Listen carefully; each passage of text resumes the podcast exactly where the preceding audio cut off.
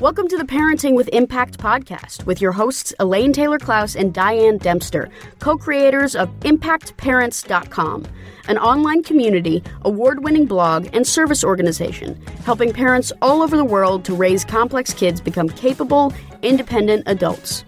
Hi, everyone. Elaine and Diane here. And we know that you want your complex kids to grow up to be happy and independent. And yet you're not always sure how or when to help with that. In this podcast, we'll encourage you to collaborate with all kinds of complex kids and support them in navigating life and learning. And we'll interview leading experts from around the world, as well as parents in our own community, talking about how training for parents actually helps these complex kids. We'll talk about the issues we hear parents struggling with all the time and how a coach approach can support and empower your amazing young people. We won't tell you what to do, we're going to help you figure out how. So let's move on to the next conversation. Welcome back, everybody, to another conversation in the Parenting with Impact podcast. And we are here today with do you go by Andrea Brenner or is there another name in there? Andrea Malkin Brenner, yes. Andrea Malkin Brenner. A new friend. And, yeah, who I met. We were both at the HECA conference in 2022. And that is a conference, it's a small organization that supports college counselors, basically. And actually, a member of our team, uh, Scott Garbini, is really involved with HECA, which is how we ended up there. Nice. So, welcome. It's great to have you here. Thank you. Thank you for having me. Well, why don't you start by just give us the backstory? Tell us how you got into what you're doing and a little bit about what you do. Sure. I have a fairly unusual career path, which I love to share with students who think that they need to have a linear career path.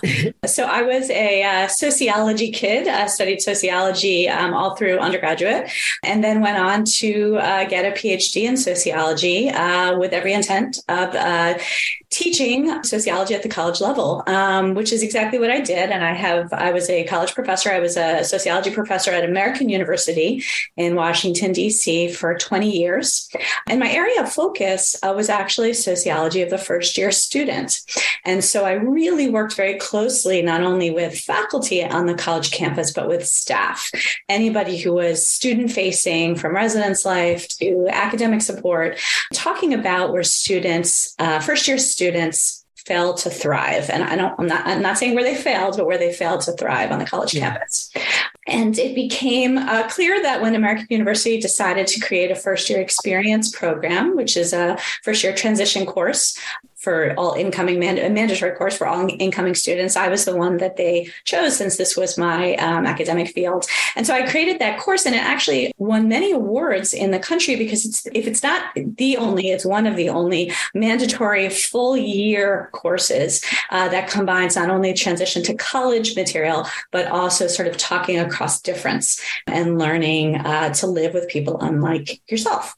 So mm-hmm. after many years of that, I was at AU for 25 years. I decided you know, I really wanted something different. I went off on my own.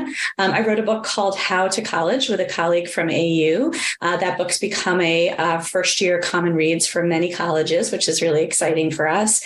And then what would happen? I would be asked to speak at high schools and colleges across the country. I loved it. I love working with parents. That was new to me.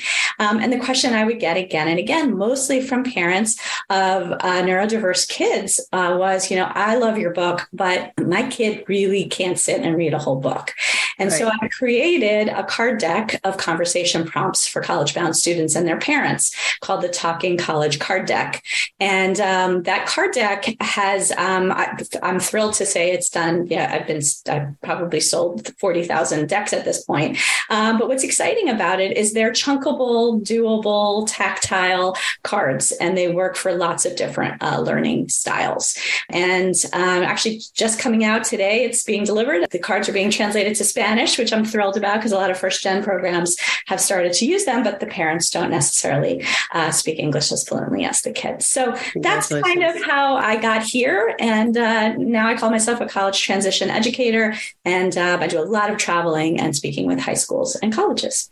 Lovely. That's such college, a great course. Yeah. well, actually, I like, you know, college transition educator. I'm going to write that down. That's a cool. I like people with cool job descriptions. Oh, thank you.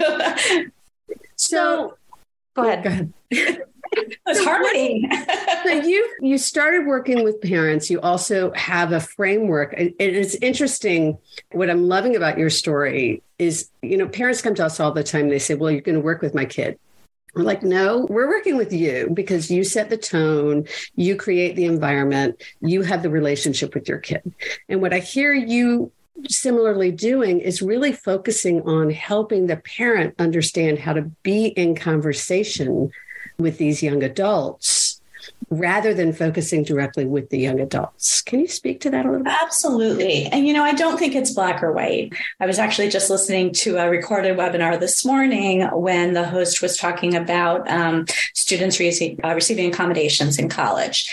And they said, this is a time to cut parents out completely. The student needs to call. And, and, and the point is, yes, colleges, um, you know, without a FERPA waiver, colleges do require the communication with that student. That's have to be realistic. And parents don't go from being their child's greatest advocate in the K through 12 system to being completely on the back burner, you know, when that student um, enters college. And so I believe in this sort of transitional time where parents need to be clearly taking a, a back seat, but it's a slow process. And students don't go from dependent to independent overnight. And, you know, I, I, love to tell parents think about what you're currently doing for your child that you don't need to do for your child, that your child is capable of doing, and also what your child can be learning to do. And so, pretty much all of my work, starting in ninth and 10th grade with parents, is teaching those skills, right? And but the parent playing a really large role in those conversation prompts. Um, you know, you say to a parent, talk to your kid about transitioning to college either that parent never went to college or the parent went to college 30 years ago. Life is very different. And so part of that is giving the parent the prompts, um, giving the parent the tools to help them work, and then encouraging other resources, you know, academic coaching, um, tutoring, whatever, you know, life skills coaches, executive functioning coaches. Those are important people in the student's team. And then ideally, when the student gets to college, they're not doing it independently, but they know how to ask for help. And that to me is crucial, especially in that 11th and 12th grade. It's teaching that asking for help is actually an adulting skill. Right. And that's that's just some of my favorite language because if you sit down with a bunch of adults and you say, you know, what do you do if you don't know something? We're easily um, able to say, I Google it, I call an expert, I research online. If I'm in a crisis with a death in the family, for example, I call friends to help, right? But then we talk to high school students and we say, what does it mean to be an adult? They either say, it means doing it all on your own, right? Completely mm-hmm. independent. Or they say, I have no idea. It's foreign to me. And I would love to, as a society, um, if we can start teaching high school students that adulting actually means finding your resources, not necessarily doing it all by yourself. Well, and it's I want to huge value for us. I just want to acknowledge what yeah. you're saying because this you. is a huge part of what we teach all the time too. Well, and I um, just had that conversation this morning with a mom of a 10th grader, but and I and I want to go there, but I want to go back to what you said earlier, which is this takes time. This takes the kid being ready. And it, it's, I mean, parents come to me all the come come to us all the time, freaking out. Oh my gosh, my kid's in 11th grade. They have to learn everything they have to learn to be on their own in exactly 14 months. And then I have to be completely out of it. And so part of this is setting up realistic expectations for the parent and the child. Right. Because sometimes these kids aren't ready to start learning these skills until 11th, 12th college age. And so it's about creating the trajectory based on where the kid is and where the kid eventually needs to be. Is am I getting that right? Yeah, I would agree with you wholeheartedly. I would say there's two pieces of that. One is I mentioned earlier chunking. You know, you don't say to any teen, but especially a teen with executive functioning issues or learning process or processing issues, you know, go get the ingredients and bake a cake, right? We can do that as adults. We've had experience, but we need to break down what that means, right? They need to know how to, you know, maybe get to the market, use money, purchase the supplies, know what you have in the house already, measure, cook, etc. And so life skills are very much like that. We don't, we shouldn't say, you know, just figure out how to get up on your own or just figure out how to keep your room clean. Um, there are chunking pieces of it, right? We have to teach them those skills. So 11th grade is a little on the late side for the work I do, but it's never too late. So I think that's one piece is I, I there's the earlier the better to start manageable skills, even if it's just the first part, right? So you may not be ready to, you know, it's kid, you may not be ready to make your lunch yet in fifth grade, let's say, but you are able to know that you're out of apples in your house and can write that on a shopping list. So, whatever way, and every family's different, every student's different, but really being able to break that down into manageable chunks. I think that's a really important part of preparing for the transition. So, you don't have that panicky 11th grade, I've got to teach my kid everything. The other thing I will say is that not every kid has to go directly to college. And COVID has been a blessing in disguise in some ways because we have learned that there are multiple career paths and that college is a wonderful, wonderful resource um, and certainly gives students and um, adults a leg up but not everybody's ready for college. There are wonderful gap year programs. Uh, there are wonderful programs where students can learn some of those skills if they do not feel ready. Sorry, I keep babbling on. One more thing I would say is that one of the myths that I see again and again when I talk to high school parents is that they believe that their student needs to be 100% prepared socially, emotionally, and academically for college in order to go to college. And I would say that's not true. Having worked with, mm-hmm. you know, tens of thousands of freshmen on a college campus, they're messy. They come yeah. in and, and that's okay. You know, the 18, 19 year old brain is not ready 100% in every avenue.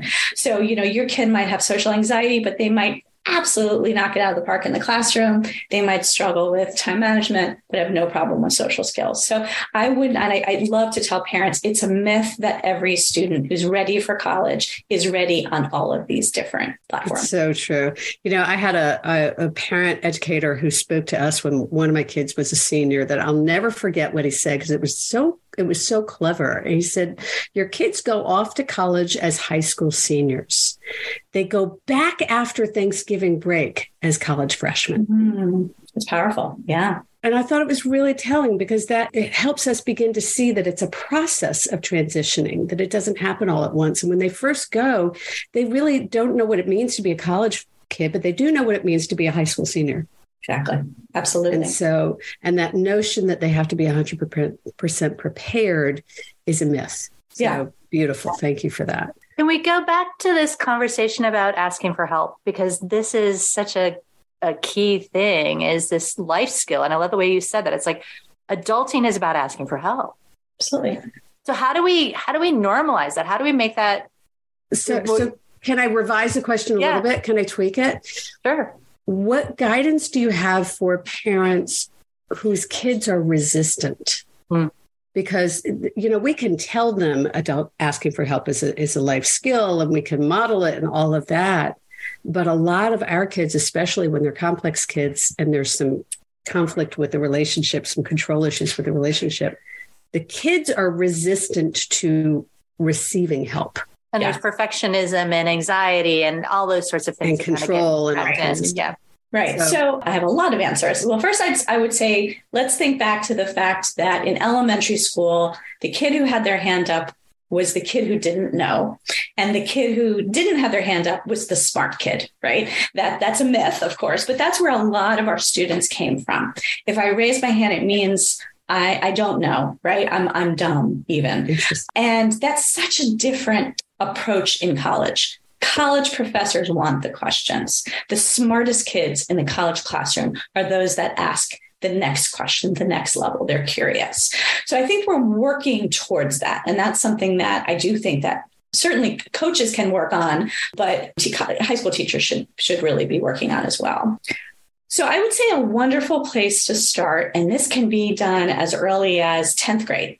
Um, and it's something I work with a lot of families to do is parent student, they give 15 minutes of their time, maybe 20 minutes. They each have a piece of paper. They sit on other opposite sides of the kitchen table so they can't see each other's paper. And they start to write down, the student writes down everything they think they need to learn about the world before they go to college. What don't I know? What here's my long list. The parent, during the same time, writes down everything they think their kid needs to learn before they go to college.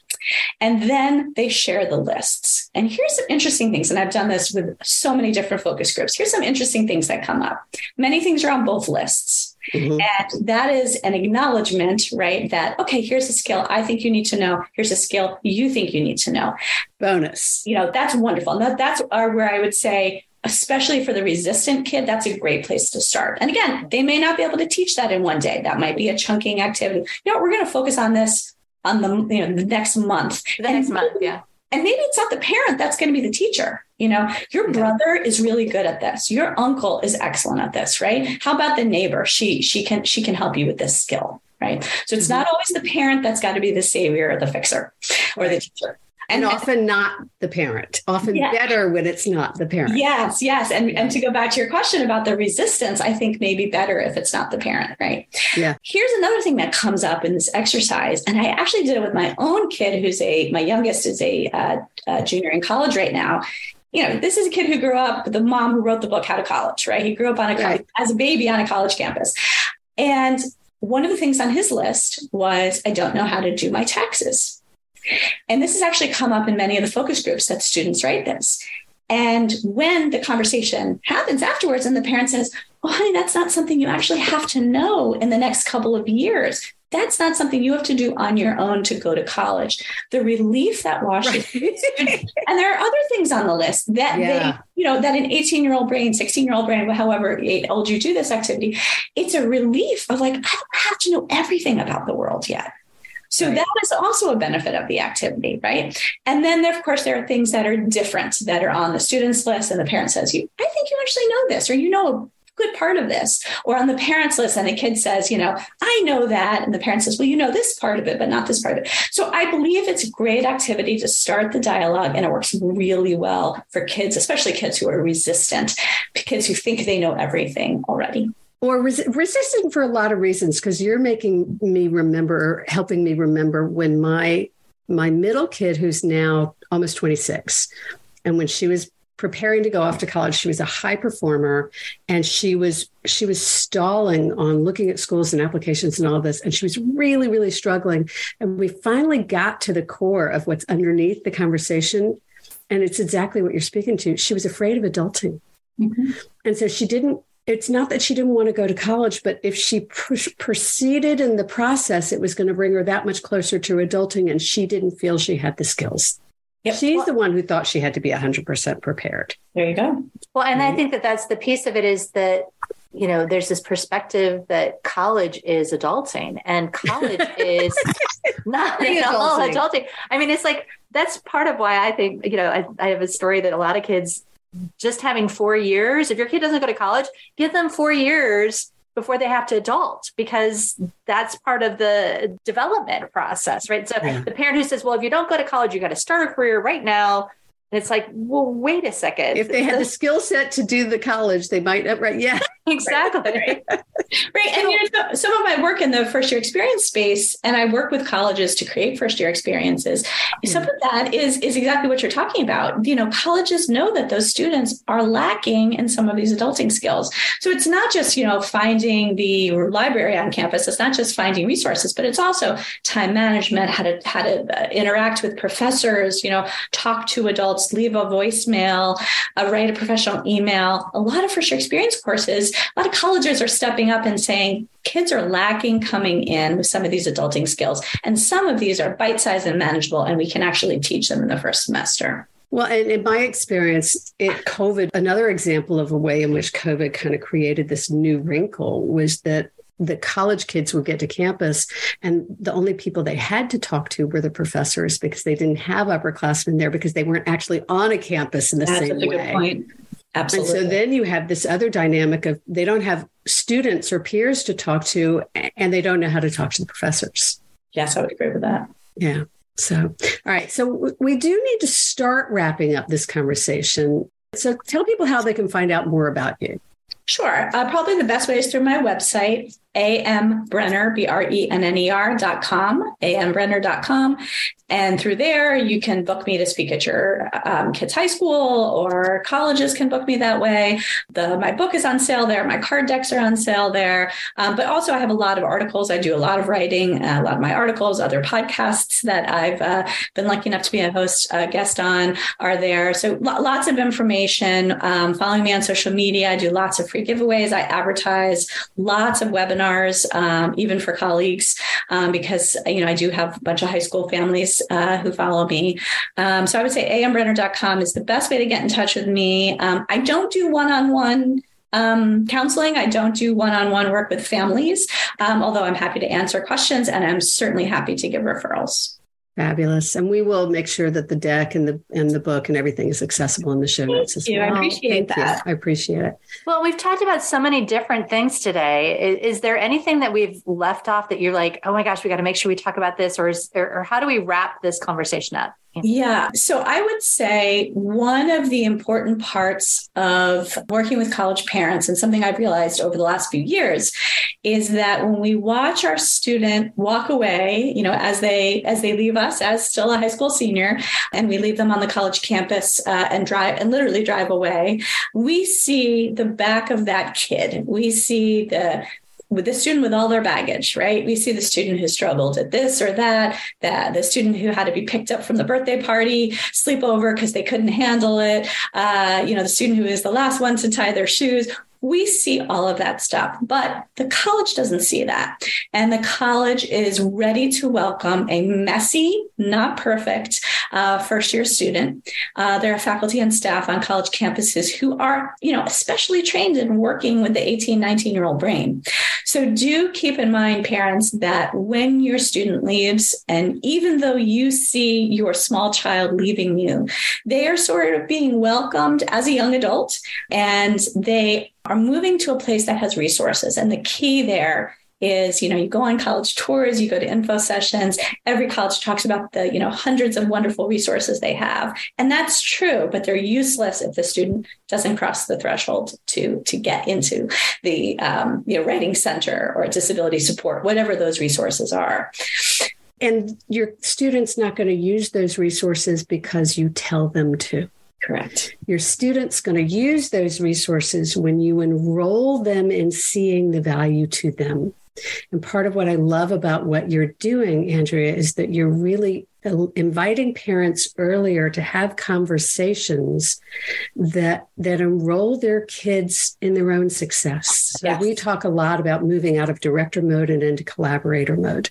And what I see in your work is that you're really also guiding parents to become collaborators and then supporters so that these kids are learning to take ownership of themselves. Absolutely. And and that's a complicated process and if you feel like like you need some support with that, it's probably because you do. Most of us do. Right? Yeah. Because yeah. it's because we, we, don't know how to do that either as parents, right? As no, much as kids don't know how to. Nobody taught us, right? Nobody we know how to be a director because yeah. that's what we've been doing. We know how to be years. a fixer. We know how to right? be an advocate. We know how to be an organizer, a director. That's been our role and been an appropriate role. Right. And, and now it's time role, to transition. And that role changes. Yes. Yeah.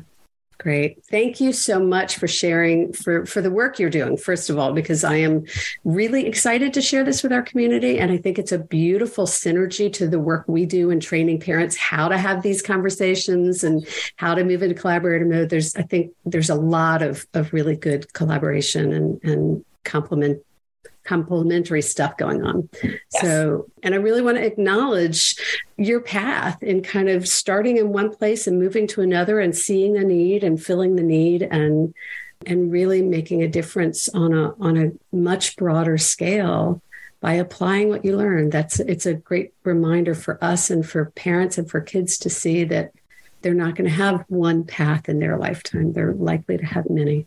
Mm-hmm. So Thanks for that. Anything else, Diane? You want to? As we close, Andrea, favorite quote or motto? Yes, I knew you were going to ask me this. Um, so, my motto, uh, actually, my favorite quote is an Adam Grant quote. Adam Grant's an organizational psychologist, and he says, The real test of parenting is not what children achieve, but who they become and how they treat others. Yeah. And I just love that. Yeah. I do that too. So true. With that, parents that are listening, thank you, Andrea. Thank you, parents, for being with us. Thank you for everything you're doing for yourself and for your kids. At the end of the day, you make the difference. Thank you so much, Diane and Elaine. Take care, everyone. You've been listening to the Parenting with Impact podcast with Elaine and Diane. For more information on the Impact Parents community or to join Sanity School for Parents, please visit impactparents.com. If you like what you've heard, please share this podcast with friends who need similar guidance and subscribe wherever you listen to podcasts.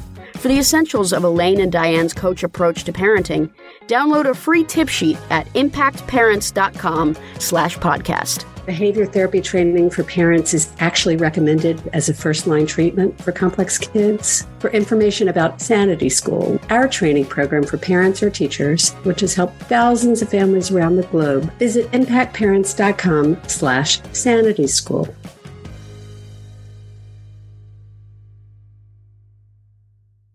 This podcast is a part of the C Suite Radio Network. For more top business podcasts, visit c-suiteradio.com.